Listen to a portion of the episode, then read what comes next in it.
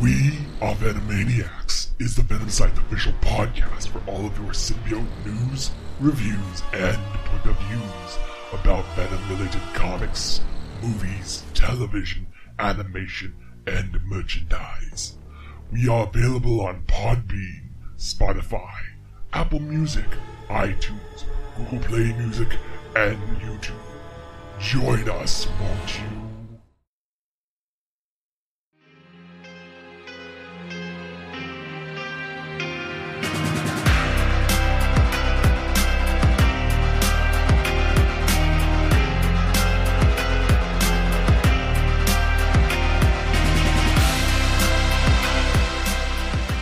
Hello and welcome to Last Sons of Krypton, a Superman podcast. I'm Connor from the House of El. And I'm Ray from the House of Zod. And we have a special guest. Sorry. He's slithering in. He's trying to, from the null. Probably should have gone over the intro before. But anyway, we'll keep this in. It can be part of the gag. Alright, but go ahead, introduce yourself to our listeners. Yes, and I am Orion from the We Are Venomaniacs podcast of the Venom Site. Yes. Welcome, Orion, welcome. Thank you. And you may be asking, is this a Superman Venom crossover? No, but that does happen. Yes, I know. You heard me correct. It does happen. I'm pretty sure Superman gets eaten. Yeah, the Superman-Spider-Man crossover. Oh, okay. Have you read that, Orion, as well? I unfortunately have not read that yet. I don't think it's even available digitally, so that's a little more difficult to get my hands on. But definitely it's something I'd like to read someday. Yeah. It's interesting. It's okay. It's not bad. But, don't talk it up too much, Connor. Jeez. You know how intercompany crossovers are. Oh, yeah. We had Superman and Silver Surfer, which was a fluke because I feel like there was no company meddling involved. So yeah, that was quite good. Yeah, it was. But no, Orion is here because he is a Spectre superfan. Yes, I mean, besides Venom, I have several different characters I am a fan of, and over at DC, I have two main characters I am a big fan of. First and foremost is Batman Beyond, then secondly is the Spectre. Oh. I think one of the things we're going to talk about today was my introduction to the Spectre. Yes. Interesting pair there, Orion. Batman Beyond, so not Batman, the OG Batman. How did that come about? Well, when I was growing up, it was during the 90s, and I know that I watched maybe a couple episodes of the original Batman animated series, but I was never really a huge Batman fan. Mm-hmm. I mean, I watched the old movies as well with the 89 and everything after that, but when Batman Beyond came on, I watched that thing almost all the way through, I think. My dad had recorded it on videotape every time it aired, and we'd watch it, and it was fun. And we even saw the Return of the Joker movie when it aired on WB Kids. Okay. So I've always been a Batman Beyond fan, and I've read, I think, almost all the comics. And as I mentioned on the Into the Night podcast when I guest hosted, mm-hmm. I created a chronology project for all of the Batman, for all of Moon Knight's comics in the main universe. Yeah, that's right. I did the same for Batman Beyond, and there is a clear distinction when it comes to the comics between things that came before Future's End, which is where Batman Beyond was introduced into the mainstream DC universe, and then after that. Currently we're still in the after, but my favorite Batman Beyond comics would be the stuff before Future's End, because it felt like an extension of the TV show. Right. Yeah. I mean, Terry is better than Bruce. Oh. It's true. I'm sorry. I love Terry.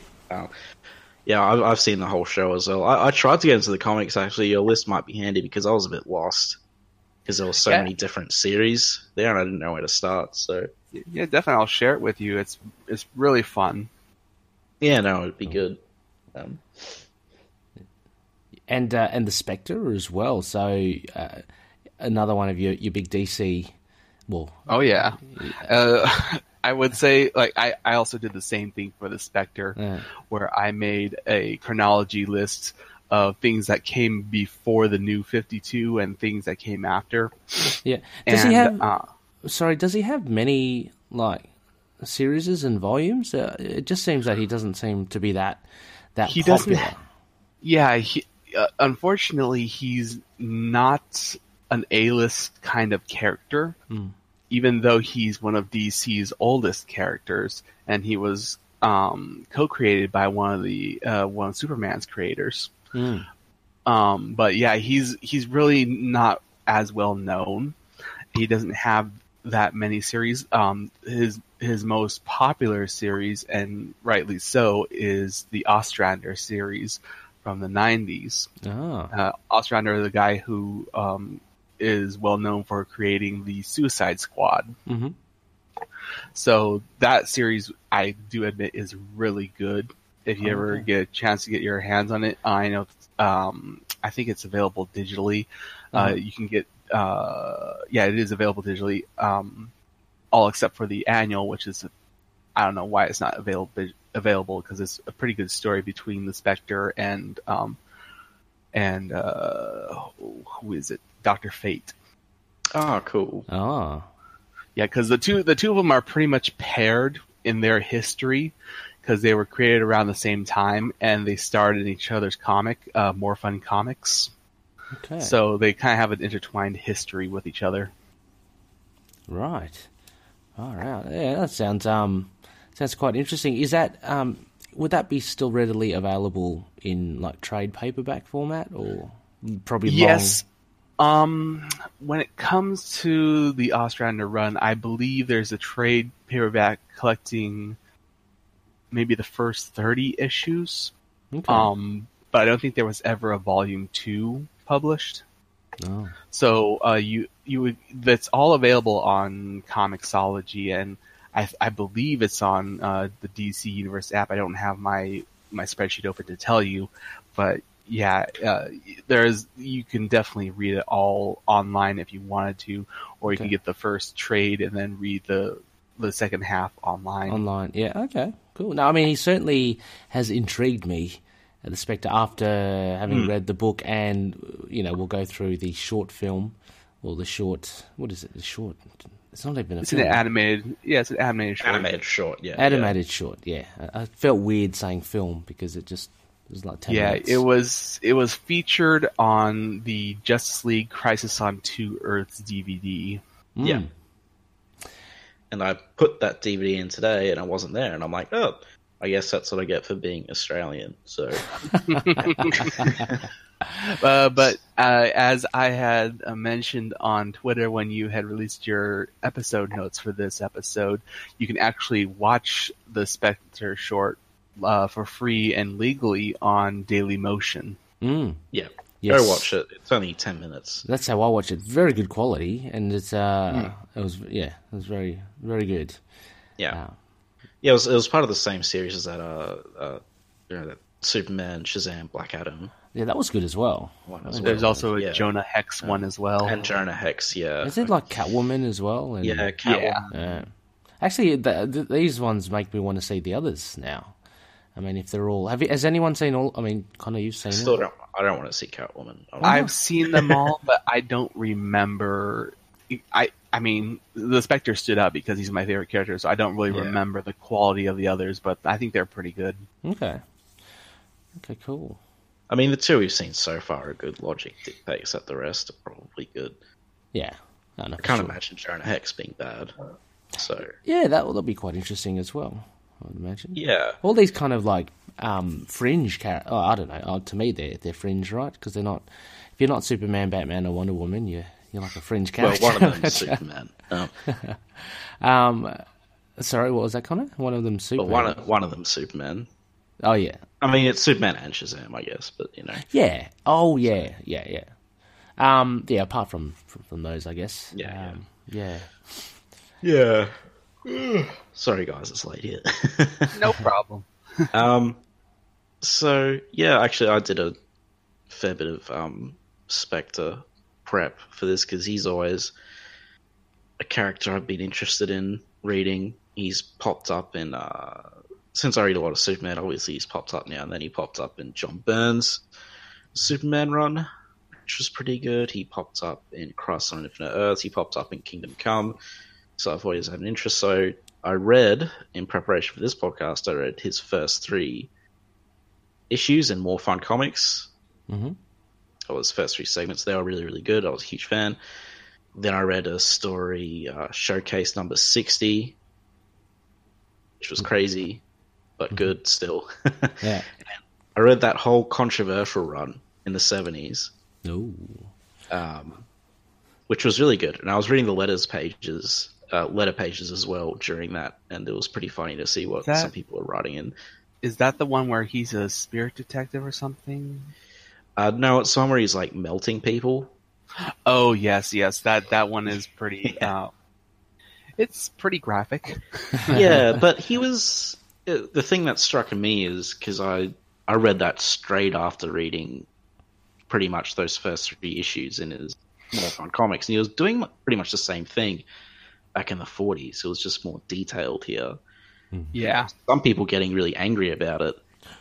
I mean, Orion. Did you find were they good stories though? I mean, albeit graphic and.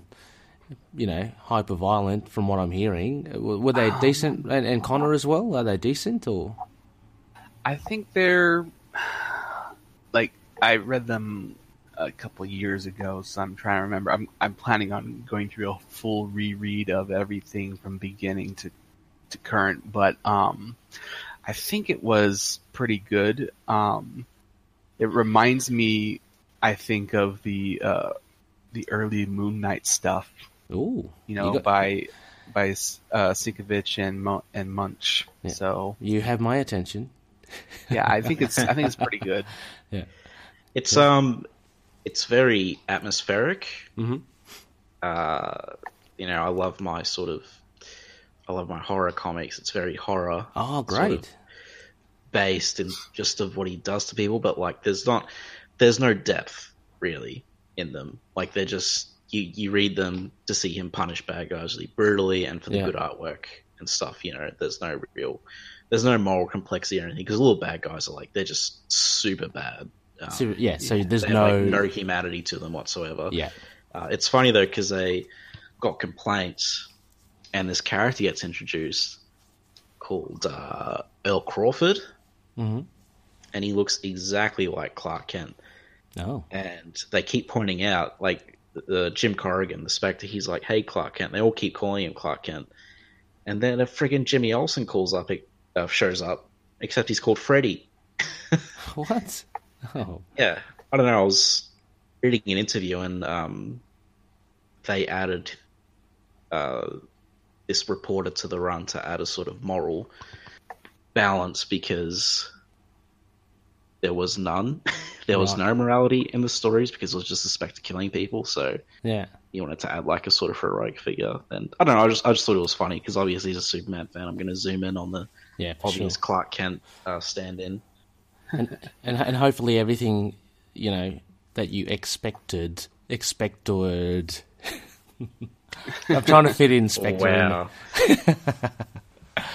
Wow. Anywho. Orion. Oh, sorry. Yes. Oh, I wanted to mention as well. Speaking of Doug Moench, yes. He actually did write a Spectre series in the late 80s. Oh, did he? All right. Yes. Spectre Volume 2. It was 31 issues long. Wow. I haven't read it yet. I have it, but I just haven't gotten to it yet. You have it in floppy? Did you have it in floppy form? Yeah, they don't have it digitally yet or collected. Cool. So you have to get it single issue floppies only. Jeez. DC are really weird with like just what they put out in terms of like omnibuses and collections and stuff. It seems they're very limited, right? They keep like for instance, look, I know I'm a Superman guy, but we got yet another re-release, another release of the Death and Return of Superman omnibus, and it's like, well, we already have one. Mm. You mean just a reprint, right? Or is this a no? It's a new omnibus, just collecting the same stuff, and I guess a little bit of bonus content. But it's like, well, why don't you just re-release the old omnibus and then release new omnibuses? Yeah, you know, for other characters, or God forbid, other Superman stories than Death and Return. Yes, plenty of better ones out there, but you know, like characters like the Spectre, or just any other characters that aren't, you know, A-list. It'd be nice to just see more releases coming from DC. Yeah, yeah, it would. So, I mean, I'm right now. I now have my spreadsheet open so I can see what's available, and what's really surprising is that both the Spectre and Dr. Fate is another really popular DC character. They both premiered in the More Fun Comics series, but that series is pretty much almost uncollected in any trade form, and it's not really that available digitally. There's like only a few issues. For instance, there is a Golden Age Spectre Archives book that collects More Fun Comics number 52 to 70, so it's his first appearance in a few adventures. But it's just the Spectre stuff, right? Is just the Spectre stuff, and it's also out of print, and it's really hard to come by. Mm. Yeah, that's a shame. Like, it is, but you know, we just got a Superman Exile omnibus, so there's hope, I guess, for everything if that got an omnibus. So I never thought they would get an omnibus, but there we go. So I'm keen for that Doug Moench collection to be collected into some sort of trade. That would be good. Anyway, it would. Mm. Yeah. So Orion, also as well, like with your knowledge of what has been released and such, where do we see Spectre like most recently, like in the comics? More recently, he was featured in 2 issues of Detective Comics numbers 1006 and 1007. Oh, in which he teamed up with Batman to because what happened was Jim Corrigan, who is the host of the Spectre, was kidnapped by a cult, and so the Spectre, who has been separated from Jim Corrigan, seeks out Batman's help to find him and bring vengeance to those who kidnapped him. So are they separate again now? Right, yeah. So the whole thing about the New 52 Spectre is that it starts out a little bit different from what was established in the previous continuity as his origin, in that the Phantom Stranger played a role in having Jim Corrigan die and bond him to the Spectre, so there's always been some animosity between the Spectre and Phantom Stranger.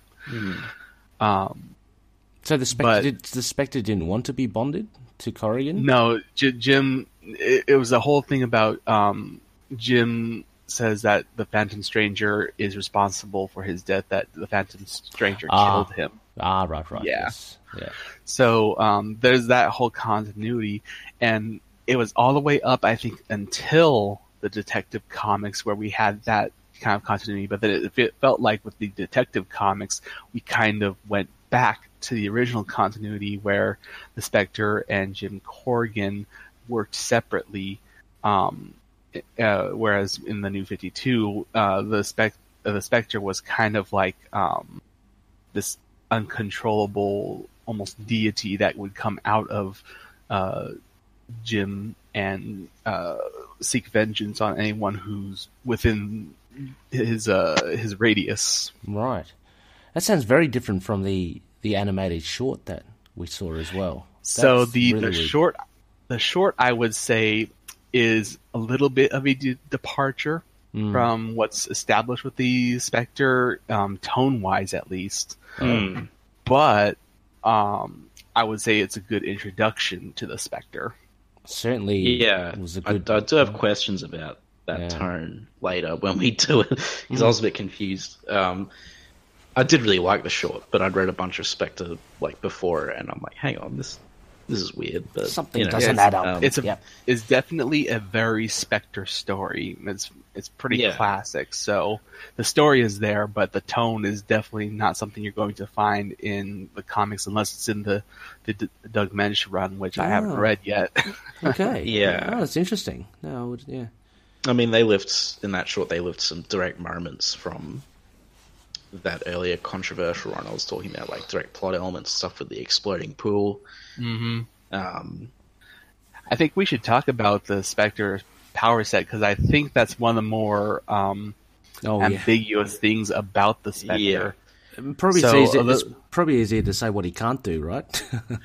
So a little background on the Spectre, for those who don't know anything about him.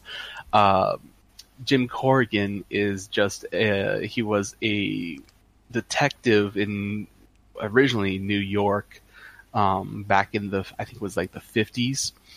And he was kind of one of those tough as nails, take no prisoners kind of detective, and kind of a womanizer too. It was the times back then, unfortunately. But he one day gets cornered by a mob boss that's basically his nemesis, and gets killed. He gets he's put into a barrel. And that's filled with cement, and then he's dropped into the Hudson. Oh, jeez. So he dies that way.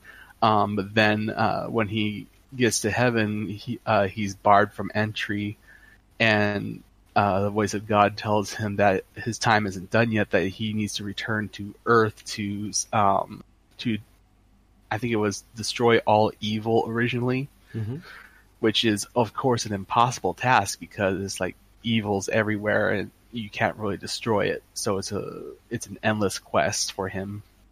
But later on, that message changes to he needs to seek out evil and understand it, which is something completely different. And I think that was perhaps introduced in the Ostrander run, and it made for a pretty great narrative. Cool. But so Jim Corrigan is sent back to Earth, bonded to the spirit of God's wrath and vengeance. And that spirit is the Spectre. So when the Spectre comes out, he combines with Jim Corrigan, and then later on, they can actually act as separate entities. Right. But the Spectre's power set is basically unlimited because he is just this much higher power. He's probably the most powerful superhero in the DC universe because of his connection to God and that kind of thing. So his power set is basically, I think, almost like a reality manipulation where he can turn himself into things, he can turn other people into other things, he can make himself as big as the universe or as small as he needs to. There's almost no limit to what the Spectre can do. That's crazy. So what who is his nemesis then? His main nemesis? Devil? No, his nemesis is his polar opposite. If you give me a moment, I have to kind of remember the name of the nemesis, but basically his nemesis. No. Eclipso is like one of his Mongol. His old. No, it's not Mongol. Let me see here. Oh, what's his name? It'll come back to me, but I do remember that the origin of the character is that Jim Corrigan is not the first host of the Spectre. The Spectre was actually I think it was a demon that was one of the demons who had rebelled against heaven when Satan did. But he became repentant. He regretted it. And so God said, okay, well, we'll bond you to this human, and you're going to be my Spectre of wrath and judgment. And so the human that they bonded to eventually became tempted by another demon to I think basically destroy Sodom and Gomorrah. I think that was the situation. Okay. And so the human became corrupted. God took away the specter from him and instead bonded him to the succubus demon that had tempted him. And they became the specter's arch nemesis. And man, I am still blanking on his name. Cool. That sounds, we're talking big hitters now. That's great. Names. Connor, have you come across this nemesis? Jog of the memory. Here it is. Asmodus is his nemesis. Oh, Asmodus. Connor, are you there? I think we lost him. Ah. He's fainted. He's at the sheer scale of a specter's powers. Hey, can you hear me? Ah, there you are. Excellent. Oh, my God. That wasn't too long. That was fine. We thought you fainted. Did you, the smelling salts, you're all right? You're good? No. I have come across Asmodus, though, when I was reading some specter stuff. Oh. Yeah. His origin is more fleshed out in the Ostrander run. He kind of appears at first, I think, in the... let me see what it was. He appeared first in Showcase number 60 in February of 1966. Mm-hmm. He just appeared as a malevolent spirit, and I don't remember how many more times he showed up after that, but he definitely became a huge character in the Ostrander run. Cool. There must have been heaps of stuff in that run, because all the stuff I read was pretty much Corrigan died, went to heaven, and heaven was like, no, you have to destroy evil, and that was literally it.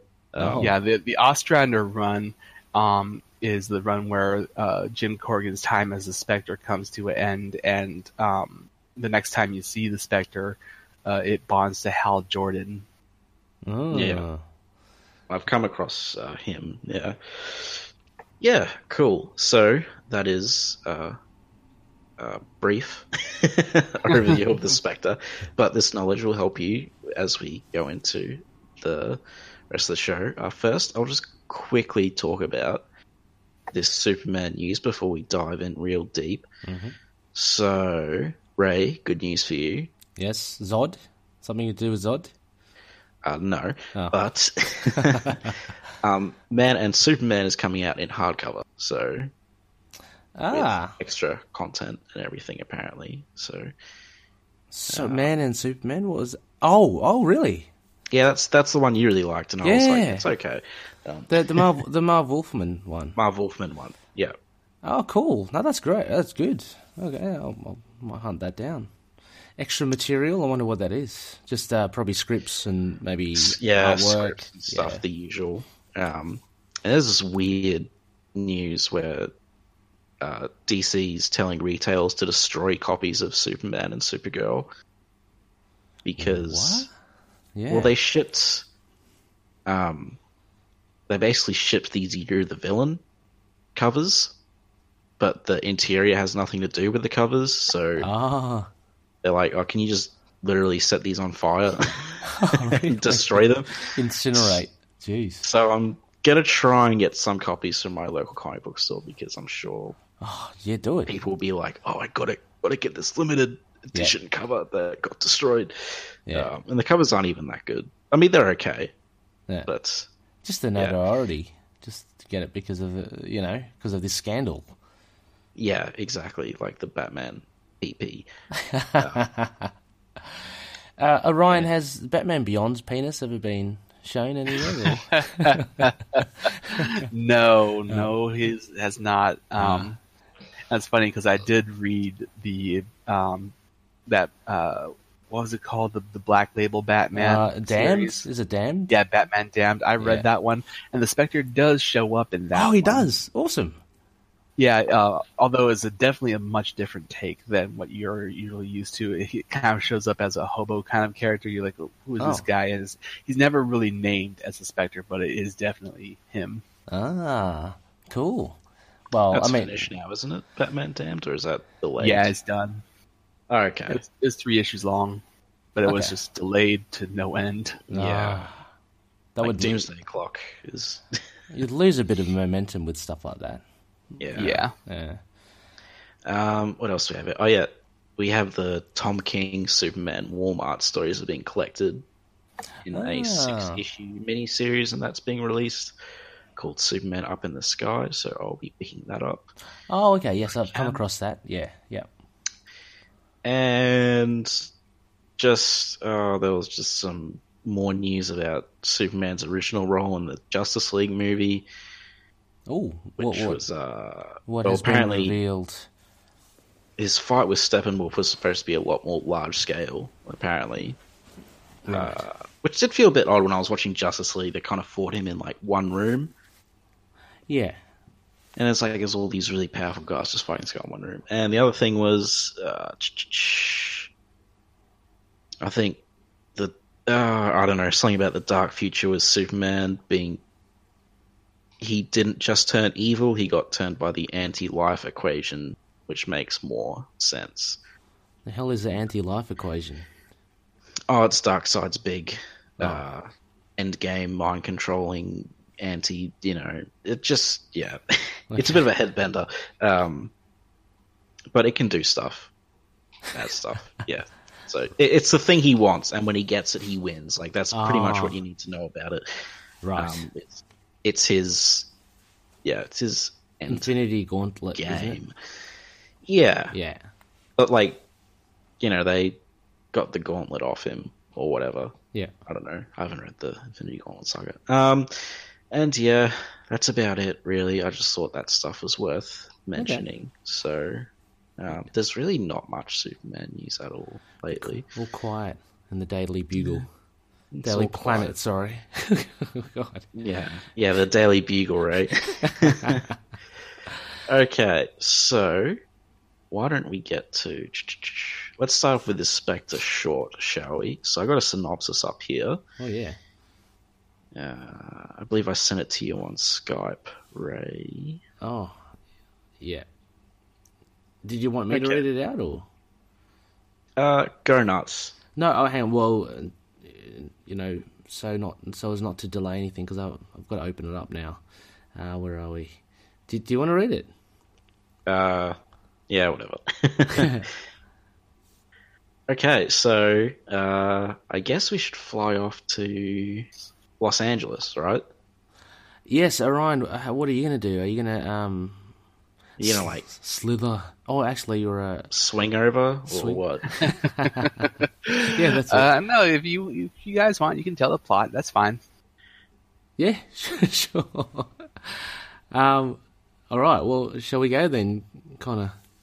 Yep. Here we go. Up, and away. And away.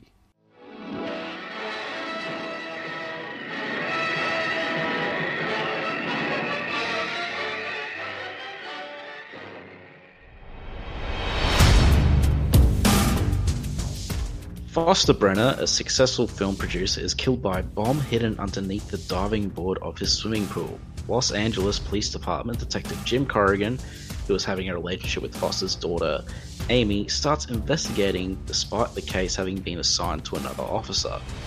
Jim interviews Fleming, Brenner's butler, who shows him security footage of two men in ski masks entering the complex and placing the bomb. Jim asks if Brenner has any enemies, and Fleming replies that any man so wealthy and powerful has many. He tells him that several of Brenner's longtime collaborators were excluded in his latest films and were very unhappy about it.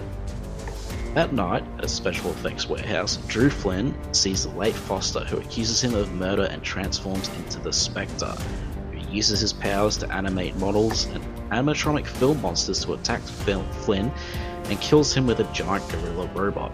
The Spectre confronts and kills Peter McCoy by controlling his car that repairs itself and crushes him before taking a suitcase of money. Arriving at Amy's house undetected by phasing through the wall, Jim tells Amy that she is good enough to be an actress in her father's movies. Learning that Amy was responsible for giving the cracked access code for her father's estate to Flynn and McCoy, Jim opens the briefcase with her father's money. Amy asks Jim that if they will get together while she rummages the pistol from the desk drawer, but Jim refuses. Amy attempts to shoot Jim while the bullets pass harmlessly through him, leading him to state himself as being already dead. before transforming into the Spectre. When she attempts to flee, he kills her by engulfing her in a tornado of money, avenging her father's death. Jim calmly walks away as the police arrive while they cannot see him. Jim narrates that his job is to root out evil, that he is justice and is the Spectre.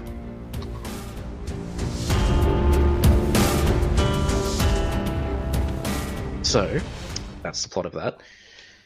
But you guys should watch it. Disclaimer, it's only 10 minutes. Yeah, it's a quick one. Yeah, so as Orion said, the plot is very Spectre. It's essentially the Spectre goes around and violently kills bad people. Yeah. And, you know, with no mercy at all. But the thing... So, this was written by Steve Niles, who did 30 Days of Night, some other really cool horror stuff. Oh, okay. But I did... Yeah, so... I guess let's get to... Like, what was with the tone and the 70s, 80s sort of throwback setting? Yeah, like, Orion, was there anything there that was, you know, was there any reason why they went that way for the Spectre historically? Or I think it was just mainly to do... I mean, historically with the Spectre, I don't think there's any precedence for that kind of tone. Mm-hmm. But I think it was just something fun they were thinking about doing because of the timeline that they were setting it in. It definitely felt like something from the 70s and 80s. As I read on TVTropes.com, it has a genre throwback of the 60s, 70s style of horror like Rosemary's Baby and The Exorcist, while also having a detective crime movies genre like Dirty Harry. And I would also venture to say the scene where the Spectre takes on, what's his name? Peter McCoy as he's fleeing in his car. Mm-hmm. That scene kind of has, I don't know if it's an 80s kind of vibe to it. It's like something you would see in, if you guys ever watch the anime Bubblegum Crisis, there's an episode where there's this, it's entirely dedicated to this villain who soups up his supercar into a killing machine. And he goes around killing biker gangs that had terrorized his girlfriend, and it's very 80s. I don't know what the genre is called, but it definitely a throwback to that kind of genre as well. So there's three different genres working. The Mad Max sort of, almost like a Mad Max, kind of like a neon. I like to call it neon. I don't know, not futurism, but neon past or whatever. But yeah, like I said, there's three genres going on in this short, and I think it was done pretty well because you know it starts off with very 70s and 80s detective music. It's almost like a detective, almost a detective noir. Yeah, so very brilliant, and the I don't know what you call it, the stock, the treatment apparently to make the film, you know, in air quotes, the film grain look really, retro. I think it's called. Yeah, really cool. I mean, it all fit well together. Like it's just after reading Spectre, I realized that wasn't present in the comics, but like in the short, none of it clashed or anything. It all fit together fine. Yeah, I mean, having not read anything except for the comic that we're going to review later on, I came into it not really having any expectations or preconceived notions of what the Spectre is, so yeah, just thoroughly enjoyed it for kind of like a horror. For me, it came across more like horror, although yeah, you're right, there was a very strong detective element to it at the beginning, like, you know, when him interviewing Fleming, you know, in that kind of dusty corridor with all the movie posters in the background. It was very kind of, typical kind of PI, oh, not PI, just investigating. Yeah, I mean, as Orion said, the plot is like a Spectre plot. Yeah. But there's some really good things there. Like you talked about the like that 80s vibe of the bubblegum crisis and stuff. I got more of a vibe of like Stephen King, like 80s, like those 80s films that he did, like with a possessed car or something. And I thought Christine. Christine. That's it. I was trying to figure out the name of it. So I got that kind of vibe, and I thought it was really good. My fave bit was the possessed special effects, you know, the studio where that guy Flynn gets done. I thought that was, without doubt, one of my favourite kind of scenes, because it's quite ominous at the end with, again, I thought it was King Kong at the end behind him, just dealing the killer blow to Flynn.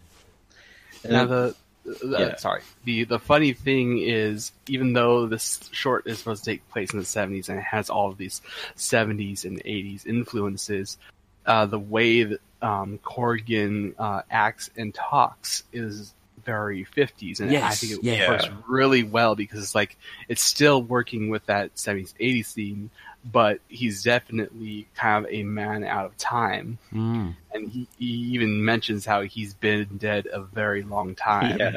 And how cool is Gary Cole's voice? In Spectre, he was really good. Because I mean, he's been an actor on TV himself. I didn't realize he was such a good voice actor. I mean, I really liked him as the Spectre, and you know, if like the Spectre doesn't get that many animated or even live action features, but if he came back animated as with Gary Cole voicing him, I'd be completely fine with that, because he did pretty well. Yeah, well, that was another question actually, Orion. Are there any other animated versions of the Spectre running around there that you know of? No? So there's a few little tidbits here and there. He was voiced by Mark Hamill in an episode of Batman: The Brave and the Bold, in which the Spectre and the Phantom Stranger hold a bid when it comes to Batman learning that Joe Chill was the killer of his parents. Mm-hmm. And then otherwise, he was also a little bit of a character in Teen Titans Go to the Movies. He was one of the superheroes who got his own movie in that show, or in that movie. Mm-hmm. And then live action wise, he had a brief appearance in a painting of the Justice Society of America in Smallville. Oh. Just a paint, okay.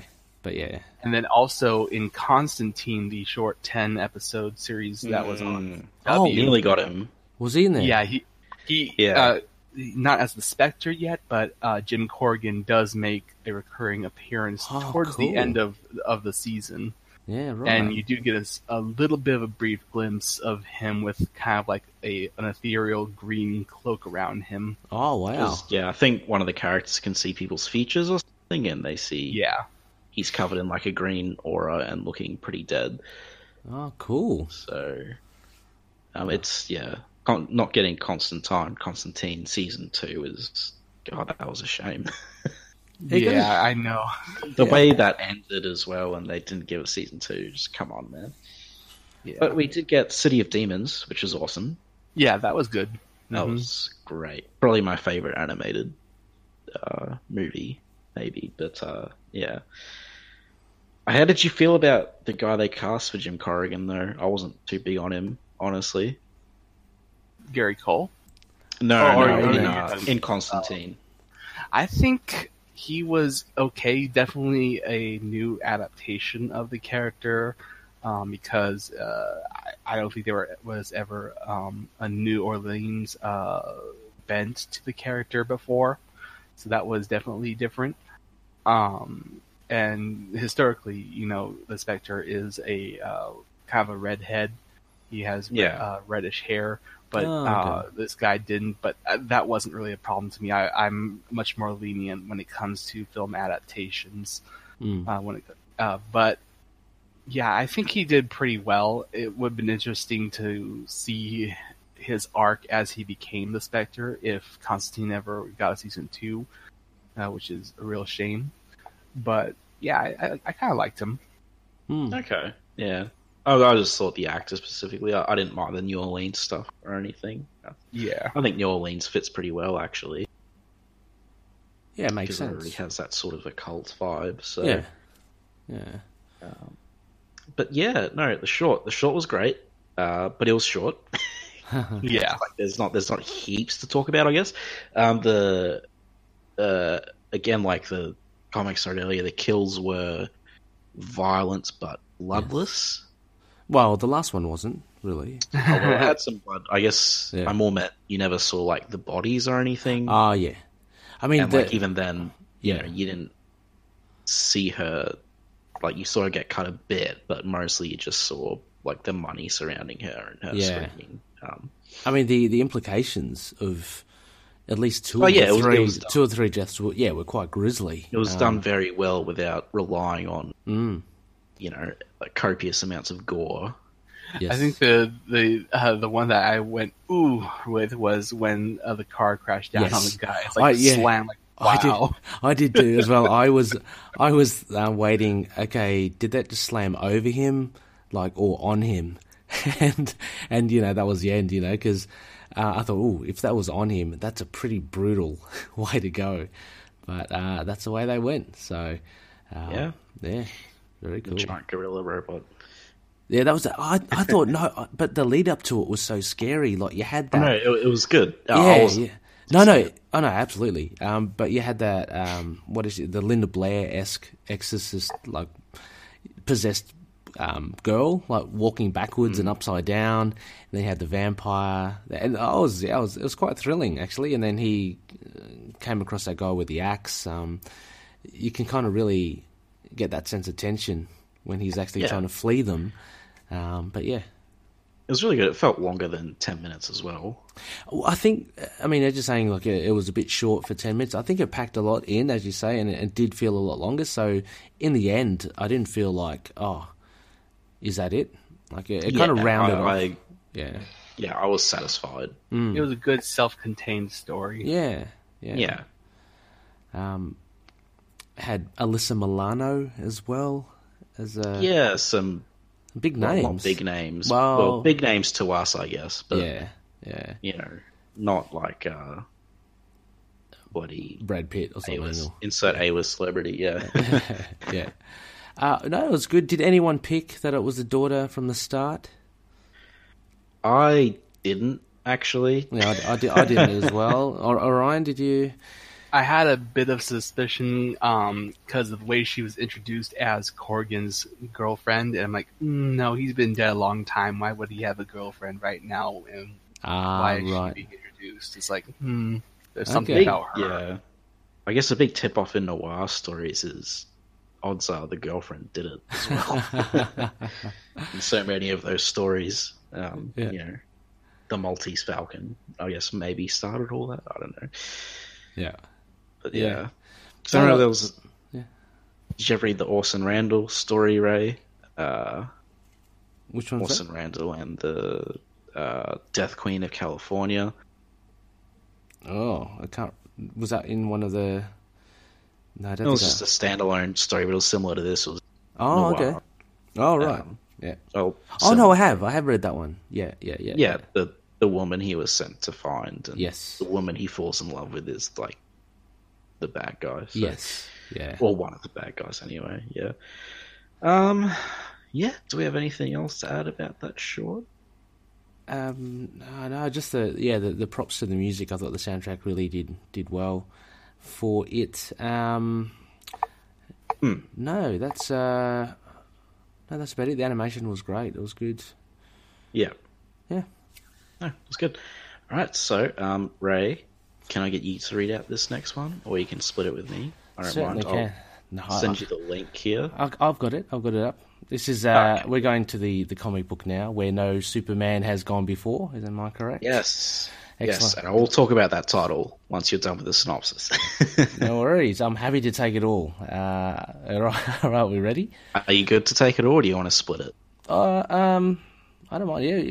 Yeah, we can split it. You want to split it with Orion? Or yeah, Orion. How about you? Are you up for a nice read? I can narrate. Yeah. You got a link or something for me I can read from? All right, perfect. Got it. So here we go. Synopsis for Where No Superman Has Gone Before.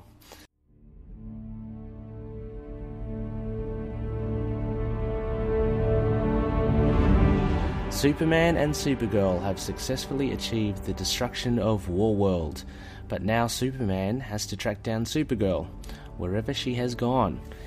She should have rejoined him for now. Superman guesses Kara's collision with Warworld knocked her unconscious, and her body was going too fast to stop. Superman calculates Supergirl's flight path and flies after her, building up speed to equal the unconscious Kara's, breaking through every physical barrier he has encountered before until he leaves his universe. Kal-El is considering to turn around because his cousin can't have travelled so far when he spots her. Superman is about to reach her when the Spectre shows up all of a sudden and knocks him back into his universe. Superman gets angry, but the Spectre merely warns him that he must stop because the realm before him is one which no living mortal may enter. Unable to persuade the Spectre to let him by, Superman tries to fight his way past him, but his powers are totally ineffectual against those of the ghostly Guardian. Seeing Superman won't listen, the Spectre decides Kal-El must be educated about his limitations. The Spectre forces him to sit through visions of the demise of Krypton, which he's again powerless to prevent, and death taking his father Jonathan again, which Superman is unable to stop. Finally, the Spectre conjures up a dark version of Superman. While the doppelganger pummels Superman mercilessly, the Spectre tells its pure, unadulterated power without conscience or remorse that can destroy him if he allows to run amok. Superman is losing until he realizes that evil Superman is just a manifestation of the arrogant and headstrong attitude that he had been displaying of late. The evil Superman fades away, and Superman apologizes to the Spectre. Then the voice, the master of the Spectre, speaks up to tell Superman that admitting his own foolishness is the first step to becoming truly wise. Superman is amazed, but the Spectre explains it was the voice who commanded him to stop Superman. Even if Superman didn't mean any harm, he was going where no living beings were allowed to go. Superman pleads with him to save his cousin, and the Spectre materializes an unconscious Supergirl in his arms, seeing that all Superman had to do was ask. The Spectre hands Kara to Kal-El and departs. Superman reflects power untempered with conscience is meaningless, and thanks to the Spectre, but he realizes that he's already gone. Supergirl, who has been unconscious during her entire journey into the realms beyond death, wakes up right then. She asks what has happened to her, a tale Superman narrates as they head back towards Earth. And that's that. So, lots to talk about, as usual. So I guess this is part 3, sort of? Yeah, it's kind of like because you could arguably say the adventure has ended in part 2 with Mongol and Warworld. I guess now we know. I mean, part 2 did end. They defeated Mongol and Warworld, but Supergirl was flying unconscious and breaking the universe. Yeah, that's it. So I'm sorry. As I said, we originally weren't going to cover this, but then I looked at the next issue and I saw the cover and I'm like, oh, it's a Spectre. Ooh, there's crazy stuff happening. We've got to do this. So the title, Where No Superman Has Gone Before, obviously it's a famous phrase, Where No Man Has Gone Before, and it was popularized by Star Trek, and I'm guessing it's a reference to that, which is one of my favorite episodes of Star Trek as well. So, Where No Man Has Gone Before. Yeah. So this is a good issue. Yeah, it's very different to the previous two that we've covered, Connor, from DC Comics or DC Presents. Yeah. It's as we've talked before this recording. It's a lot more introspective. It kind of reminds me, in a very high level sense, it reminded me a bit of a Christmas Carol, in the sense that Superman's greeted by this, you know, this spectre, and he has to kind of, you know, reassess and reevaluate himself. Yeah, introspectively, but only very tangentially. I mean, yeah, it is different to the previous two, but it does continue thematically because, as we pointed out on the previous two episodes, Superman's been acting like a butt. Yes, these past two issues, he's been acting a bit like, you know, arrogant and headstrong. Look at the way he dealt with Manhunter. Yeah, poor John Johns. Oh, I know. Just trying to do the crap beaten out of him. Yeah. So yeah, I don't know whether Superman's a little bit stressed or a little bit, you know, needs to take. I mean, he's chill pill. From the get-go, he's had a lot at stake, I suppose.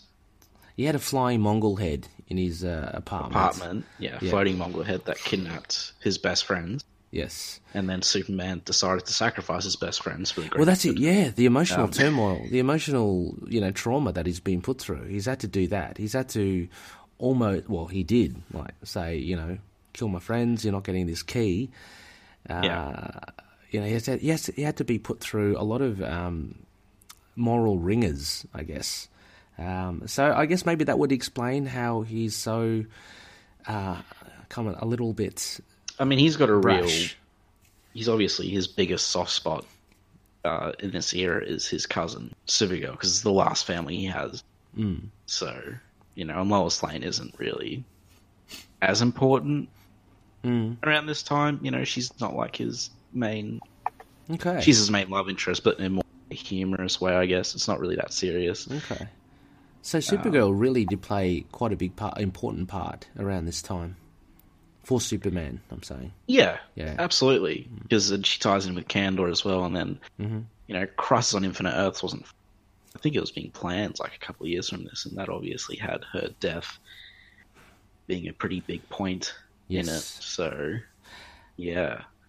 Yeah, I think, Orion, I'm not sure if you had read the previous issues to it, but I think this issue does well to do a recap as well, I guess, with many comics around this era, to kind of bring you up to speed with what happened previously. So did you enjoy this issue overall? Did it make a lot of sense, and were you pleased with how the Spectre was portrayed?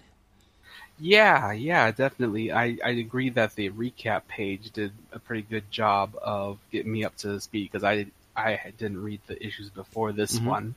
But I knew where I was going when I started this issue, so that was really good. And I'm not really a Superman fan like you guys are. I've read some of his comics and watched some of his movies and stuff, but haven't really had much exposure to Superman. Just knowing that he has a cousin who is Supergirl and all that. But definitely the Spectre's portrayal in this, it leans more towards the Spectre being one being rather than a composite being of Jim Corrigan and the Spectre. Oh yeah, well that's sometimes you know, portrayed, like, especially I think during his tenure as a member of the Justice Society of America, I think Jim Corrigan kind of took a back seat while the Spectre was out and about. So. It's not that alien to me that is just the Spectre in this issue and no Jim Corrigan, and it definitely is a good showcase of his powers, because here's Superman, probably the most powerful superhero on Earth, and he can't even land a punch on the Spectre, and the Spectre's not even trying to fight back. He's like, "No, I'm not here to fight you. I'm here to teach you a lesson." Yeah. What does he say as well? He says something like, oh, there we go. To me, your angriest blows are no more than the whisper of snowflakes. It's quite a damning, statement about how outpowered Superman is against him. Yeah. It's also, it would be hard to fit Jim Corrigan into this story. Yeah. It would be humorous, but hard. It's all very cosmic, so definitely Jim doesn't really have a place to belong in this story. If it was more ground level, I would understand, but this is all cosmic, so it's definitely all Spectre. So now Sorry. You go first, right? Oh, I was just going to say, Orion, so do you have a preference of the Spectre with his adventures in the cosmos, or do you prefer him more? Because he does street level, doesn't he? Like, he usually takes on criminals. Yeah. So, which seems vastly criminally underused, I think. It's his job, though. Yeah.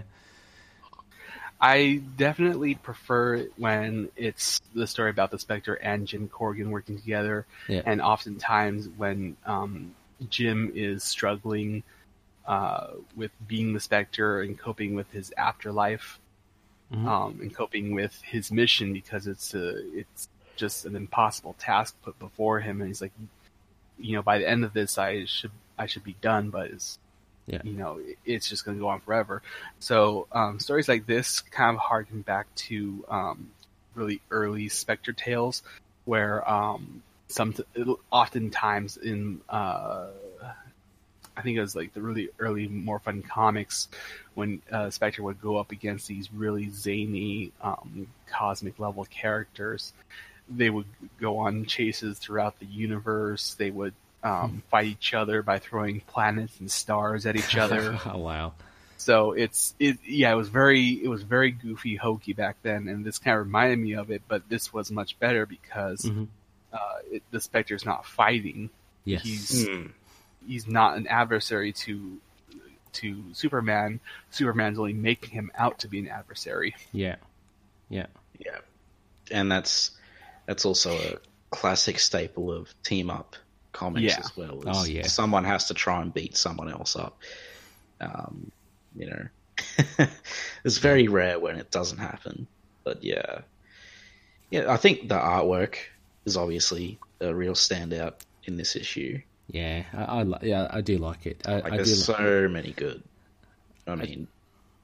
I just love it how they're just always in a nondescript, I don't know, asteroid or a planetoid, and you just get this, colourful planets and stars in the background. There's just so much going on in the background constantly. And when Superman's travelling through all the different, breaking all the barriers, obviously, and he breaks through infinity. Which made me chuckle. These two, these are massive, massively powerful beings. Like Superman breaks, he bursts through the bonds of infinity.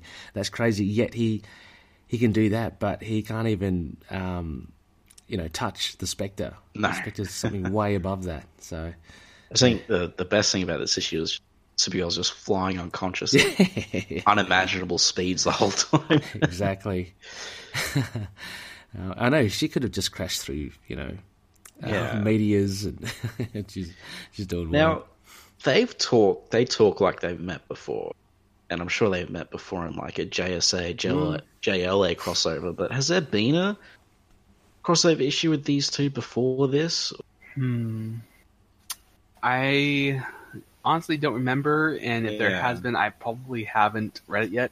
It might have been a crossover with the Justice Society of America and the Justice League. Yeah, that's what I'm guessing. But yeah, I think, because as I said, I've read a few of these two specifically teaming up, and I think they're an interesting pair, obviously, because they're both created by Jerry Siegel. Very different, but similar characters as well. And, you think about Siegel's dad dying in that armed robbery, and then he creates, Superman and the Spectre, who are both champions against criminals in very different ways. I don't know, the whole thing's just interesting. to me, and I like seeing them team up.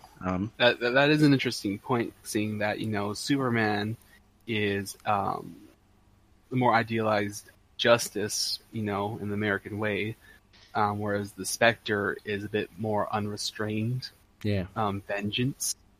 Yeah, and you know, you have Superman who's invulnerable to bullets, and then you have the Spectre who's, I don't know, it's like... Well, it's Superman has a physicality, whereas the Spectre seems to be on a higher level, like. But they're both created with sort of the same idea in mind to punish the corrupt and stuff. But yeah, very different ways though, right? Different ways, yes. Spectre a lot more. I mean, we thought Superman was a rough customer when he was initially debuting and throwing people around, but then the Spectre's turning people in. Skeletons. Yeah. So, and I believe this specific issue, Jerry Siegel. Oh, sorry, Connor, you've conked out again.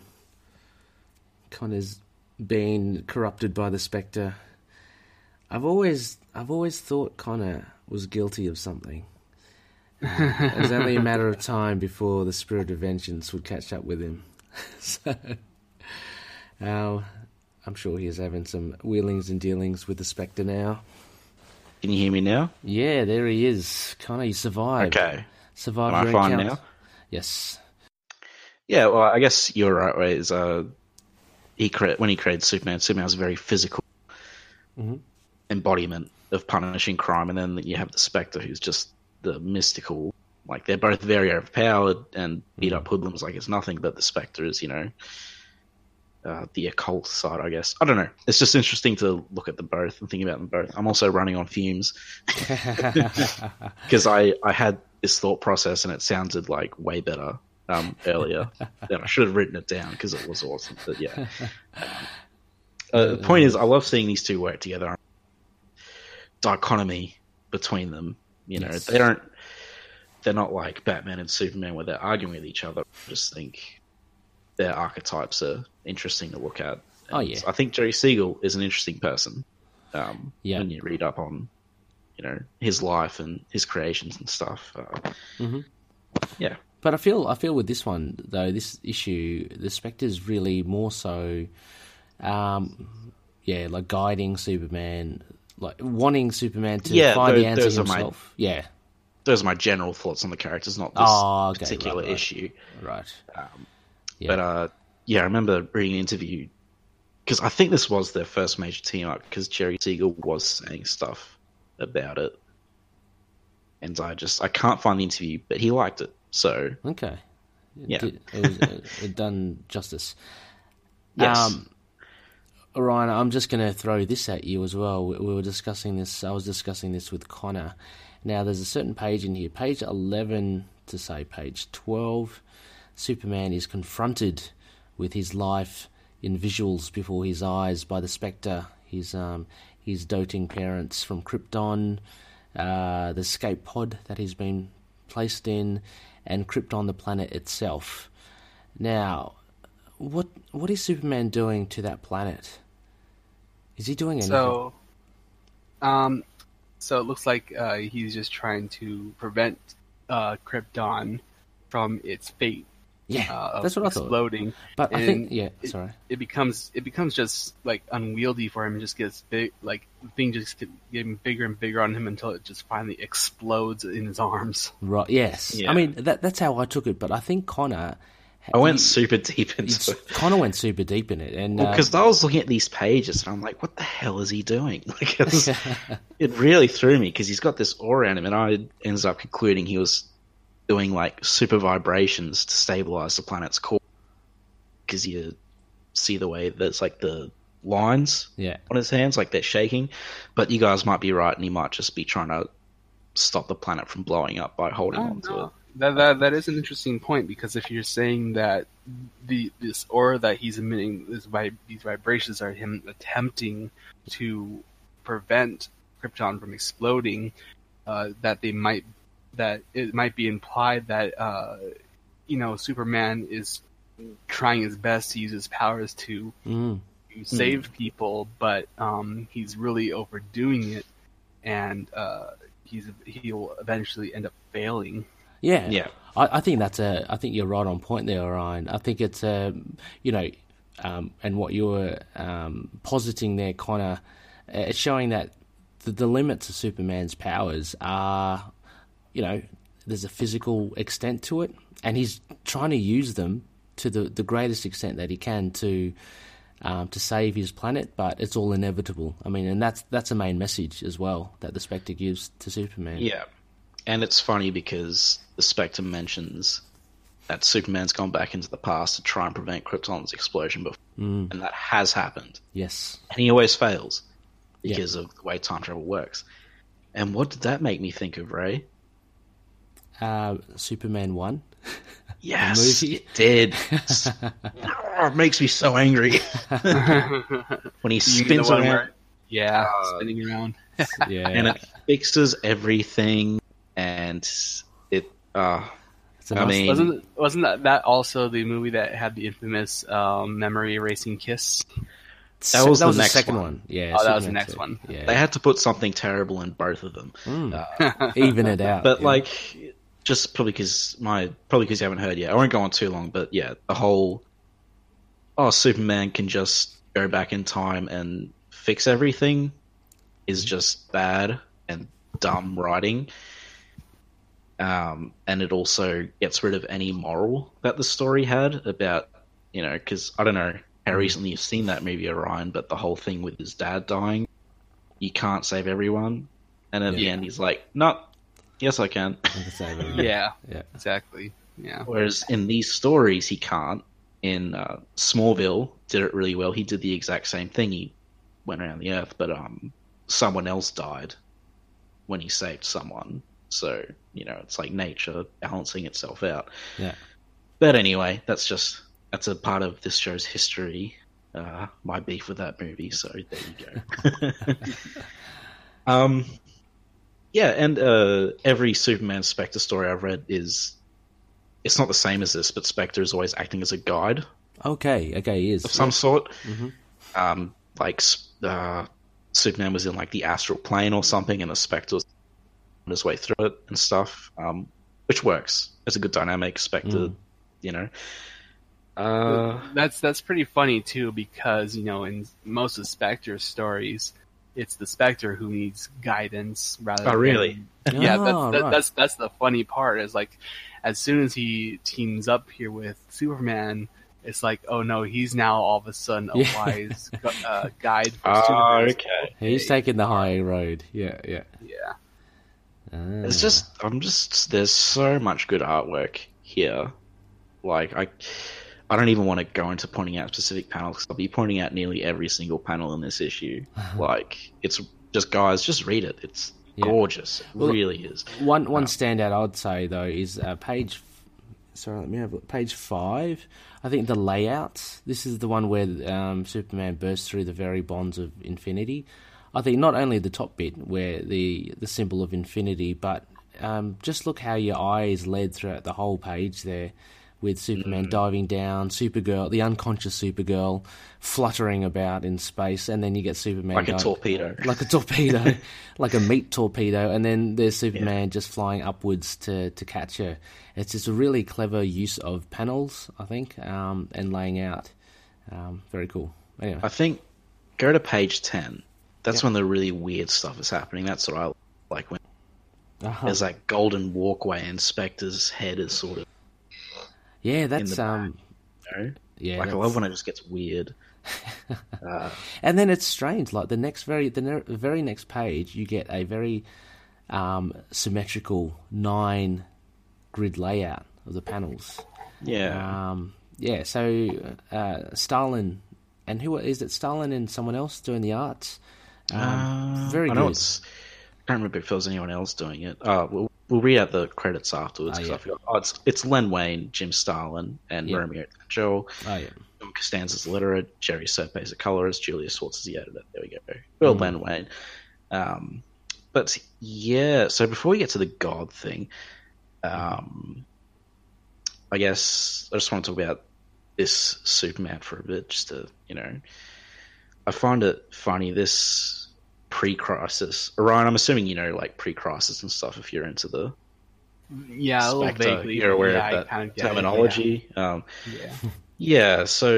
you know, this Superman, whenever they explore his psyche, he's just deeply unhappy, which I find interesting. He is always hung up and depressed about the fact that, you know, he can't be...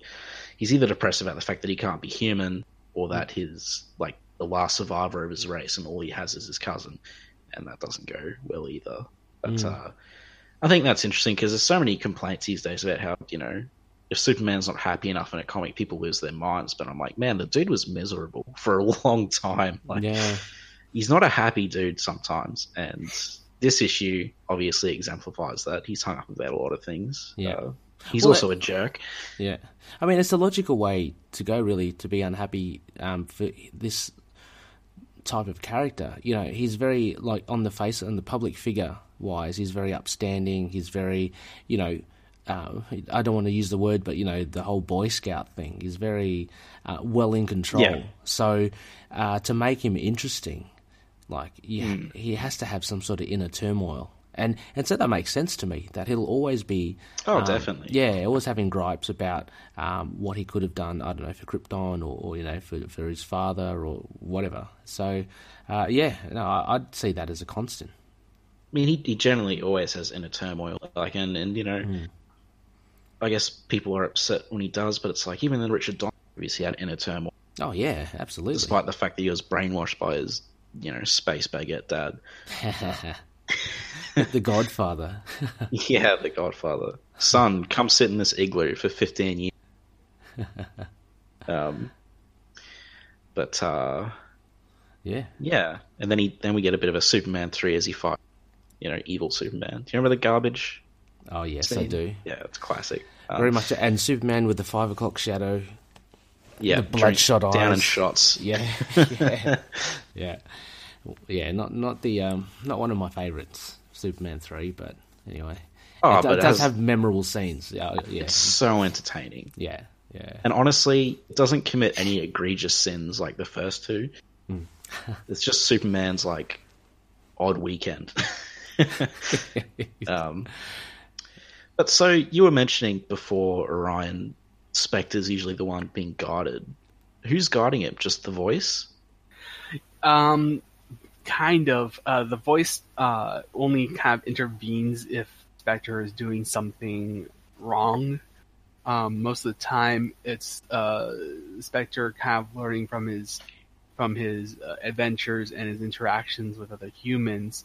You know what he needs to do, but for the most part, it's Jim Corrigan who's really struggling because you know, he's practically dead, but he's still in the land of the living, and the big thing for him was that before he died, he was engaged to this woman, and after he comes back as the Spectre and saves her from death, he's still in her life, but he's like, I can't be with you, and he can't tell her why, and it just creates this whole controversy, or it just makes a rift in their relationship, and he's just unsure of how he should go on living when he's already dead, and it's like, it's just not fair to him.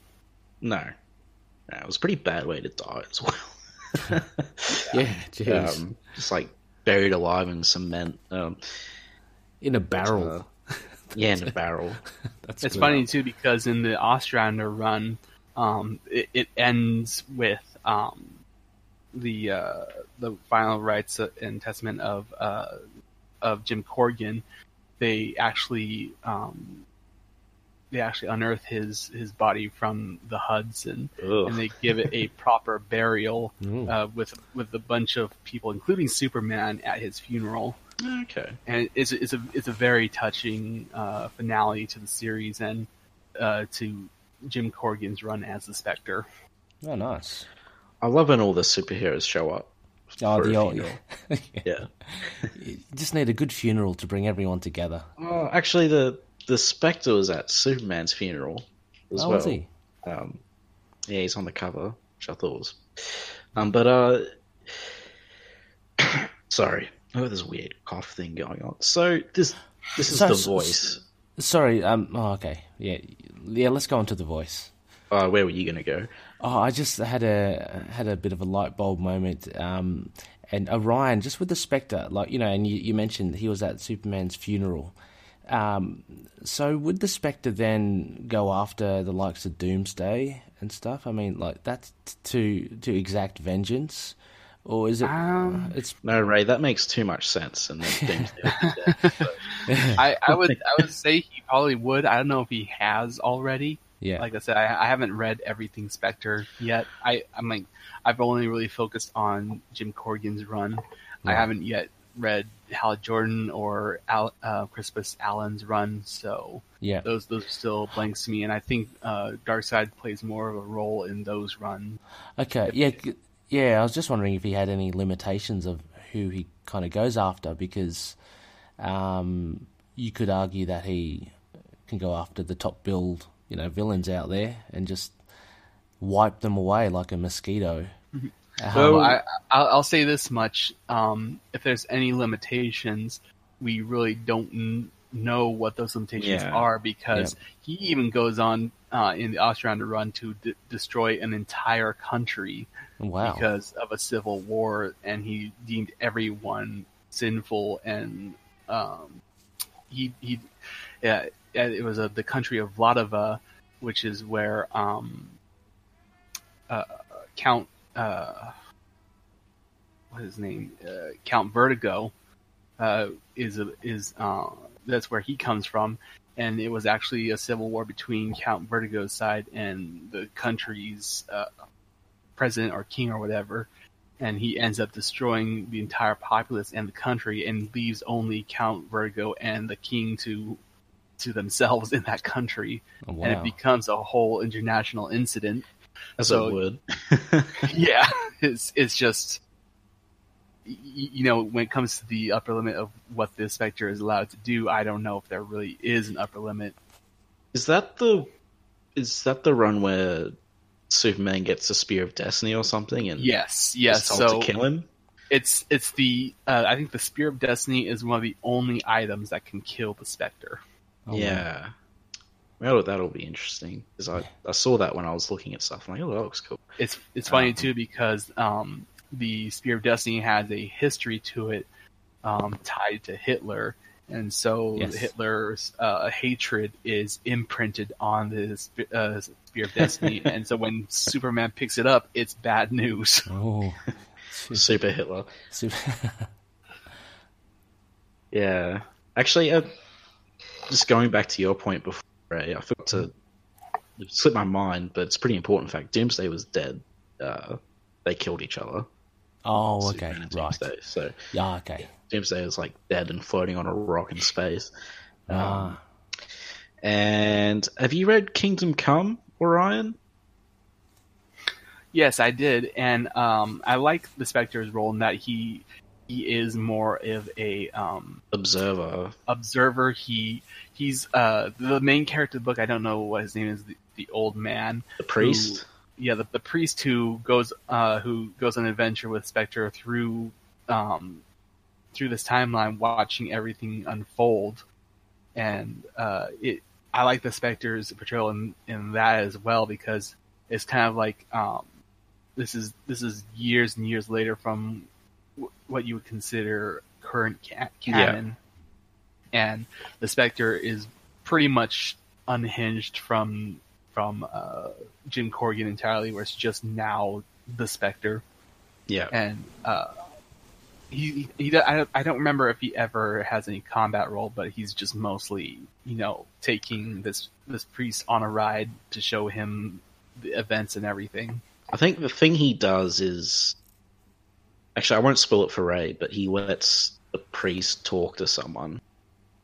He lets the priest appear or something. I think that's the most active part he plays in the book. Because he's the priest is invisible or something, because the Spectre's hiding him while they're observing. But he lets the priest interfere with the course of events or something. From what I remember, I love that book. Going to be covering it soon, actually. So, yeah, it'd be good. Yeah, that'll be fun. So I just want to get to The Voice. Now, this is God, right? Because he's talking like God, like biblical exactly. God. Yeah, the voice is God, or the Metatron or something like that. But whatever, it's it's supposed to be God. Yeah, see, I told you, Connor. I told you. I was telling you. Because I was reading Spectre, and it seemed like the voice. It didn't, he wasn't saying my son and stuff, but in this, he's like speaking like he's walking out of the Bible, which is fine. I don't mind, God talking to people. It was just, it was just interesting. It's interesting just how unambiguous it is. Yeah. Unless you're Ray, I guess. That's it. Maybe I was in denial. I just thought, like, cosmic, it's got to be something else. It's got to be like, some celestial... Galactus. Yeah, some celestial being. Dark side playing a trick.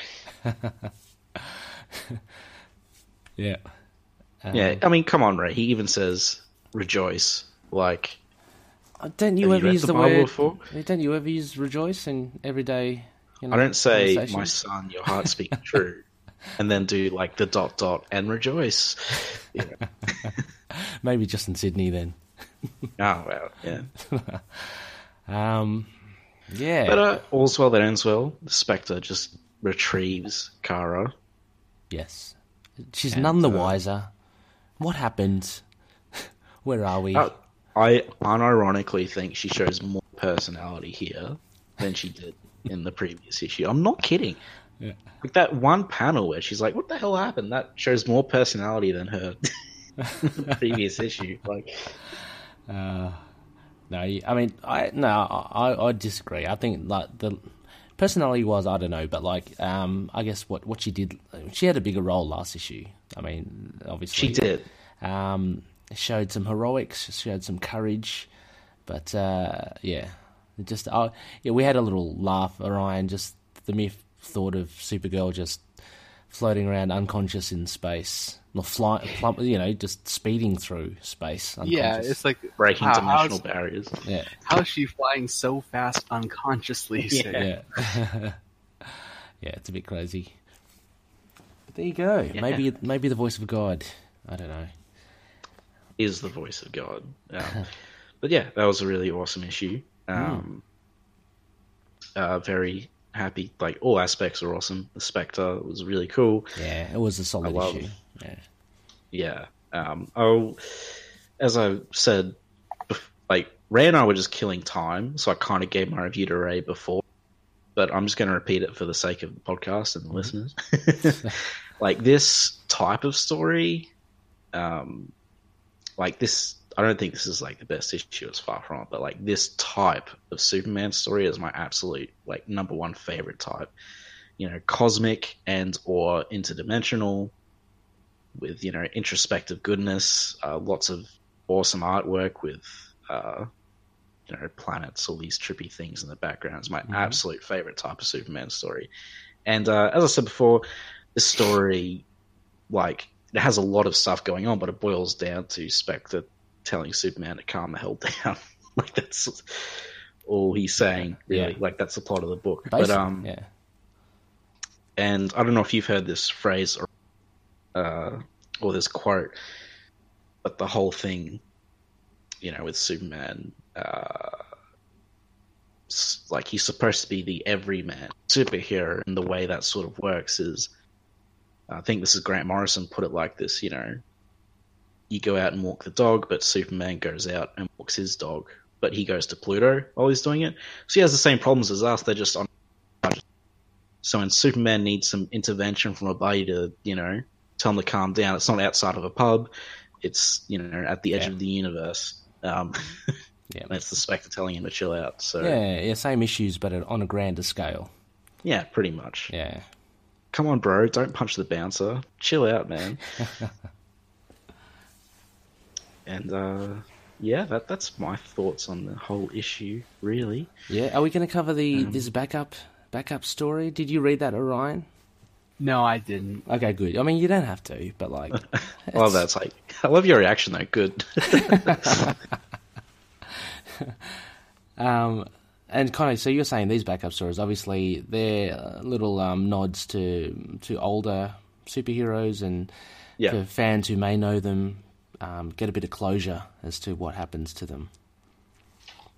And this one is Dr. Midnight, who's still around. Yes, and in a nutshell, he's basically a blind superhero. He's turning blind, but he can see in the dark, and he's got... He is blind. He can just see when it's, like, pitch black. Ah, right. But he's losing that ability in this this issue. Yeah, he's going fully blind. He's gone, yeah. And then Matt Murdock kills his eye doctor. He even has his cane. AKA Tim. He kills Dr. Ogilvy. I can't believe that. Anyway. And definitely Matt Murdock. If you look at page 3, that's Matt Murdock right there. I mean, the whole thing is the guy who does his special glasses and stuff dies, so he can't get any. But he does this one last mission to avenge his death and catches killer. He does that. And that's it. Yeah, it's a pretty quick one. It was fine. It wasn't as good as Johnny Thunder, but it wasn't as bad as Kongorilla. Yeah, I'd agree with that. I'd rate Johnny Thunder, Dr. Midnight, and then Kongorilla last. Yeah. But, so shall we give out ratings for DC Comics Presents 29? Yeah, sure. So what we do, Orion, we usually just give rating out of 10. It's not super serious. It's generally... I guess I treat mine more seriously. Ray goes on an enjoyment scale. I go on an objectivity scale, damn it. So, so let's rate it. Spectres out of 10. Why not? Orion, what would you give it? From the perspective of a Spectre fan, approaching this as a Spectre story, I would probably give it maybe a 4 out of 10. Wow! It's a decent story. For sure. It's definitely a decent Superman story of introspection. But the Spectre does little more than guides Superman towards his realization. Mm-hmm. I'm not looking for Superman and the Spectre to fight, but I don't know, just him talking to Superman and taking him on a wild trip. It wasn't even a team up. Either. No, not really. Not even a team up, no. So it's fine. And you said the Spectre's, like, this is out of character for him, did you say? The fact that he's the guide in this one, that he's the wiser one, is a little out of character given his history of, Jim Corrigan trying to find his place. As a man out of time and as one of the undead. Maybe this is just Len Wein wanted to give the Spectre a bit of exposure. Yeah, it felt like it's just a bit of, reminding people that there's this guy, the Spectre, who was co-created by one of Superman's creators. So give him a look. Mm. Yeah. So who's going next, Ray? You or me? I think I went first last time. I can't remember. Yeah, you did. I'll go next. All right. So approaching this as a Superman fan who is interested in the Spectre. I would say I'm a Spectre fan. Just haven't read heaps, but I've read a bit. I really like this story. As I said, it's my favorite type of Superman. And, even though the message of this is, like, really simple. Like, I still found it very enjoyable. Like, the artwork is phenomenal. The imagery is great. I really, really enjoyed the Spectre in this. Mm-hmm. Because I guess I sort of dropped into this. Like, I don't have, like, a lot of knowledge about the Spectre at this point in time. So, to me, I just dropped in and he's a dude. I would give it... I give it 7.5 out of 10. Because that artwork is just super amazing. And I liked everyone. I loved the Spectre. I loved Superman. I loved Supergirl. Yes, her too. Yeah. I would give it an 8 if it wasn't for some of Superman's dialogue and his goofy chin. Yeah, I know what you mean. There was a bit of chinness there, wasn't there? Like, it would be an 8 if it wasn't for those things. But it's 7.5. I really enjoy this comic. I'd like to own these 3 issues physically. Yeah, that's a good testament. Yeah, I'd give it 7 Spectres out of 10. I think it's so that's Orion. So that for me, obviously, it's enjoyment level. Just how not knowing much about Spectre at all, and I am learning about Superman. Like, I'm not an aficionado like Connorell. I am. You're getting there. Yeah. You drew that chart.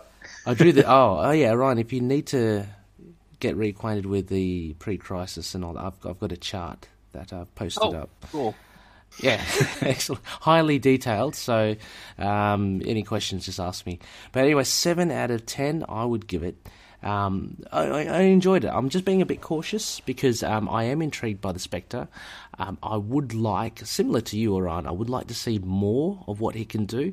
And in this issue, you know, he was used, I thought, absolutely well. No problems at all. Yeah. Mm. Sorry. Yeah. But I'd like to know more about the Spectre.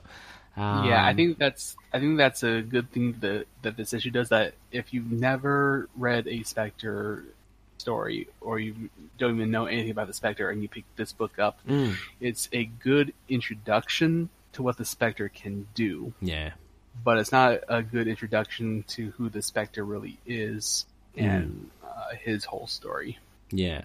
Yeah, I mean, as we've covered as well, there's no sign of Corrigan or anything like that here. There's a lot more to explore, but yeah, 7. The art was great. The art was good. I really enjoyed the display of powers of both the Spectre and Superman. Like Superman traversing, you know, breaking through everything. Infinity. Yeah, that's just phenomenal to think about. And yeah, so I love that sort of stuff. If you go big, go big. You know what I mean? So it went huge. Yeah, it went huge for Superman anyway. Yeah, because that Spectre I read was like even bigger. But yeah, I'm keen. I'm keen to see one. Actually, sorry, you go on. Oh, again, so it's another silly question to Orion. Orion, has the Spectre ever fought the space golem? The Galactic Golem. The Galactic Golem, sorry. I think Spectre would turn him into paste, honestly. I don't recall that character at all, so probably not. Sure. The Galactic Golem is this really awesome but obscure... he's a golem but made of galactic stuff. Yeah. He has like planets inside of him. But yeah. It's an interesting point that you brought up. Like, it's a good...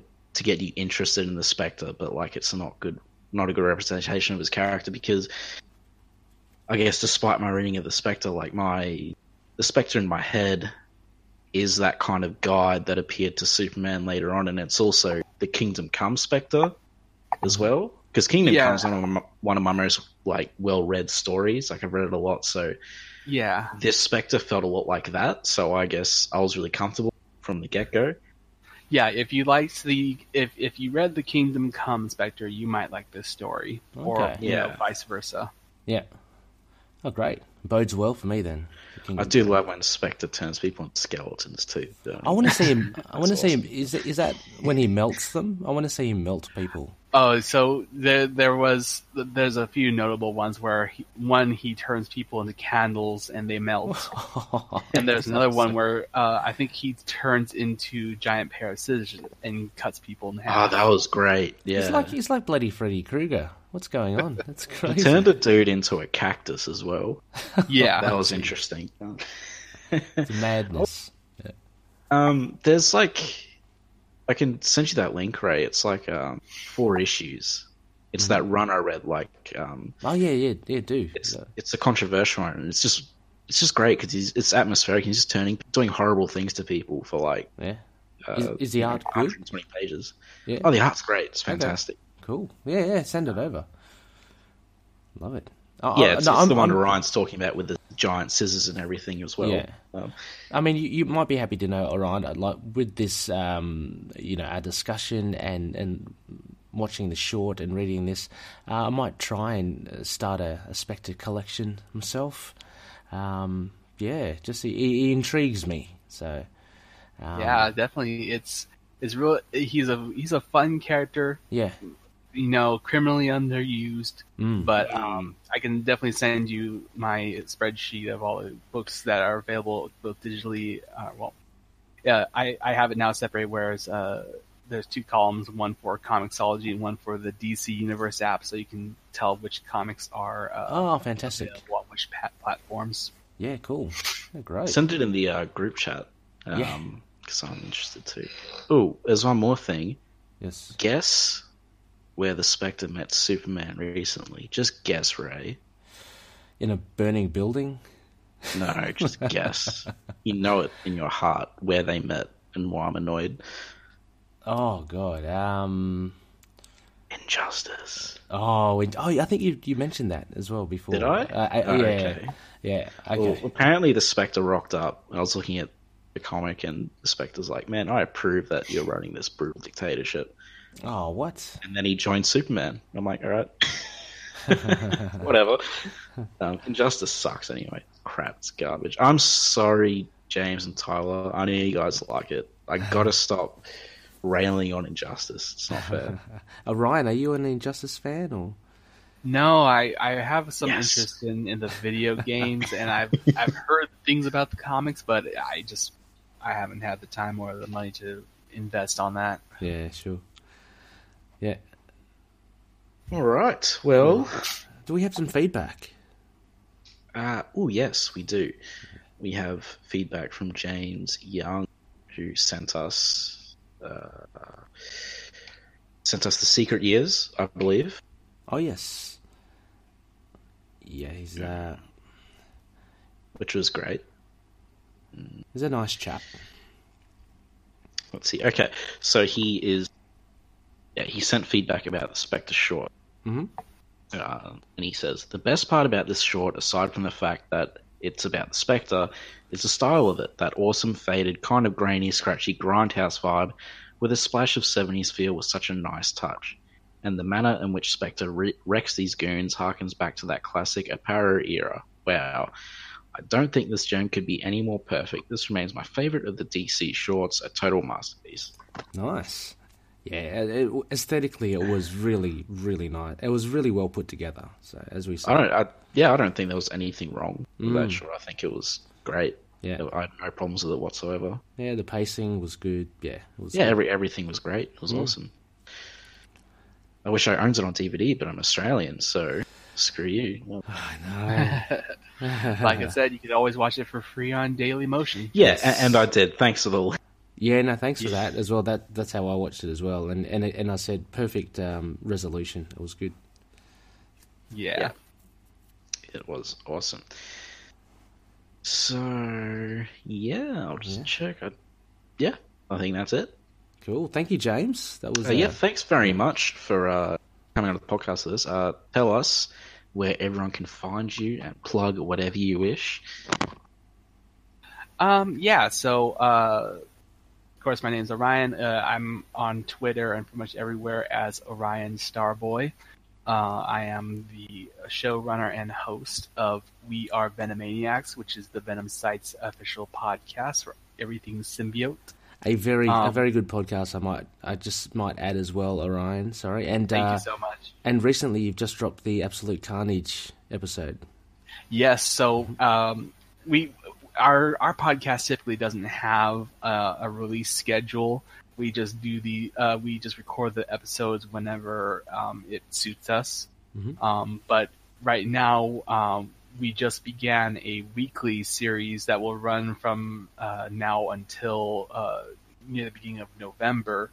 That will cover everything Absolute Carnage, because Absolute Carnage is this huge event with a bunch of books and tie-ins. Yeah. So it's and the first issue of Absolute Carnage dropped last week, and it was phenomenal. It is absolutely brilliant. I think it was pick of the week for me, actually.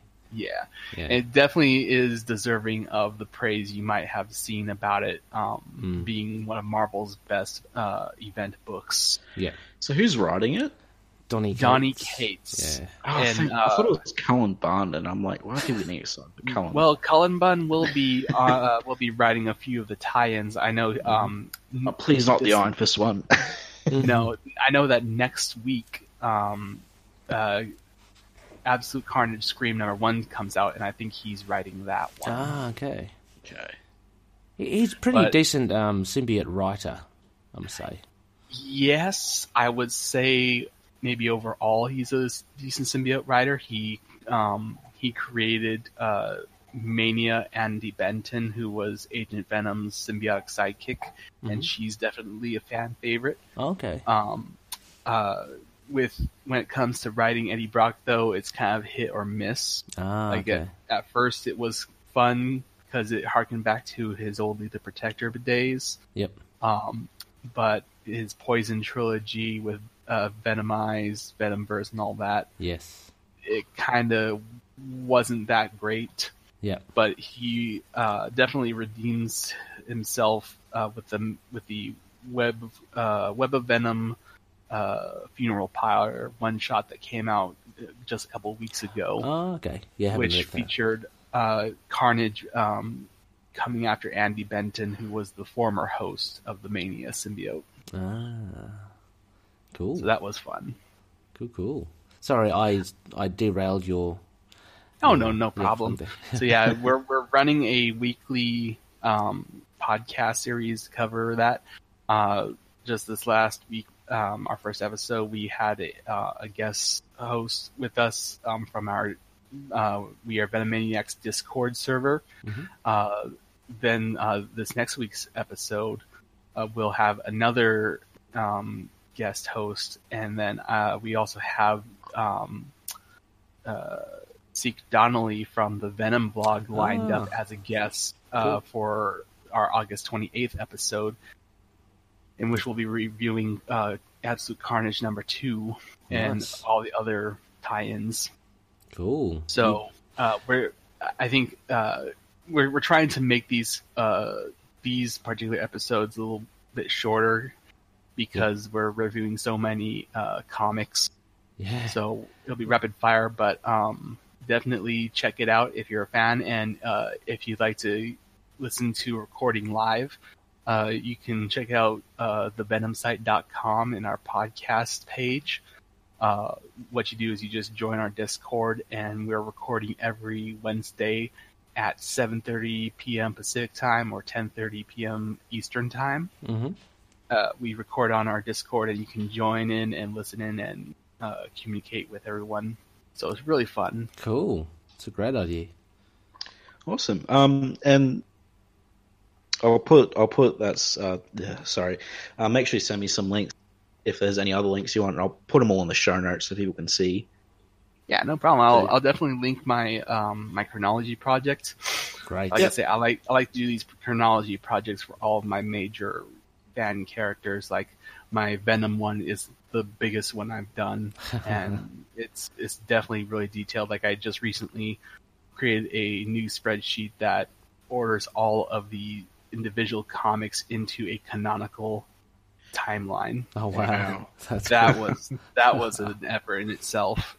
Yeah, I'll tell you what, sounds like a nightmare. Yeah. It when it came to Matt Gargan's era of Venom, that was the nightmare. But, yeah, so I have one for the Spectre, I have one for Venom, one for Moon Knight, one Ooh. For Batman Beyond, and one for the Shadow. Oh, the Shadow, cool. Yeah.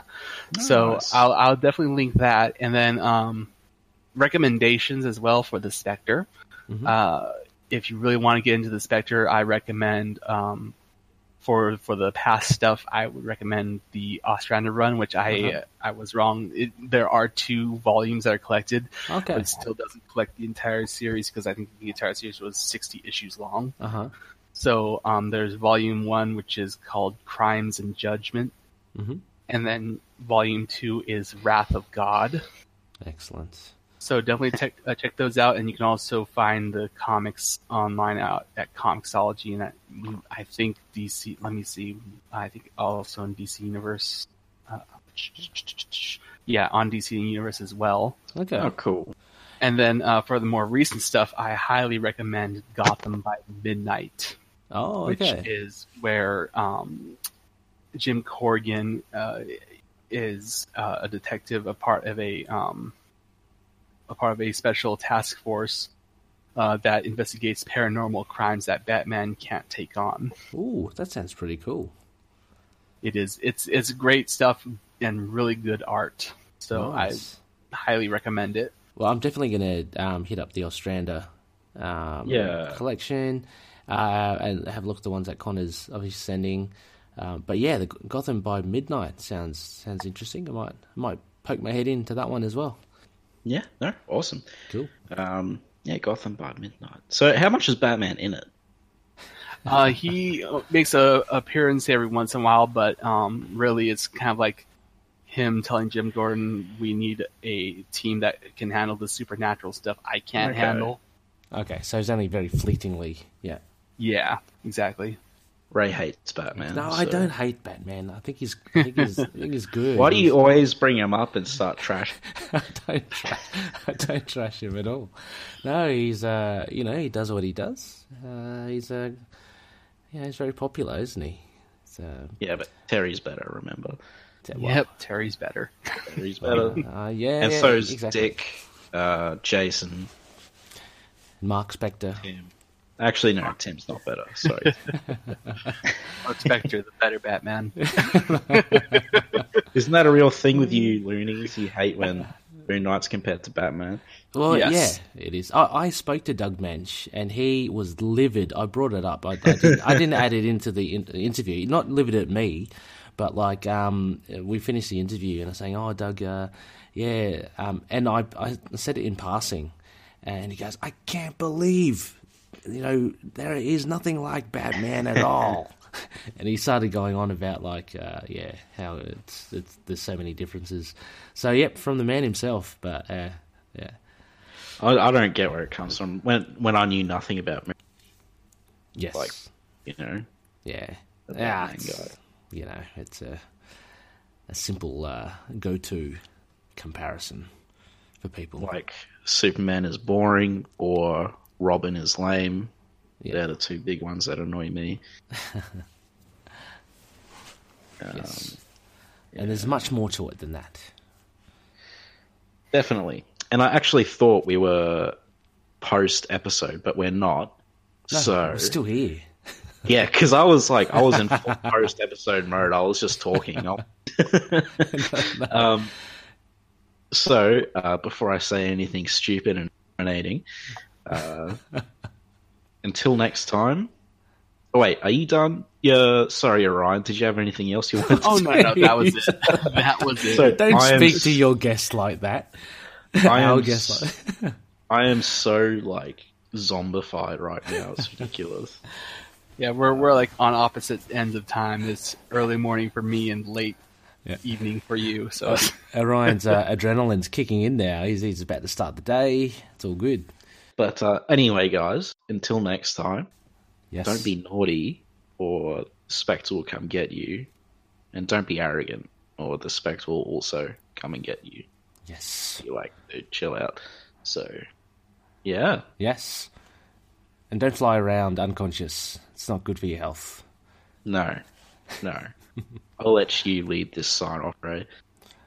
All right. Well, thank you very much, Orion, once again, and we'll catch all our listeners next time. Thank you all. Thank you for having me on. Thanks, guys. Whee! Yay!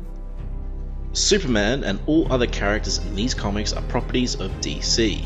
Any images or music we use are properties of their respective copyright holders. We are doing this for fun and not making money off it, so please don't sue us. You can contact us at lskpodcast@gmail.com and find us on our Libsyn, lskpodcast.libsyn.com, our Twitter, @lskpodcast, our Facebook page, Last Sons of Krypton, a Superman podcast. And last but not least, thank you everyone for listening.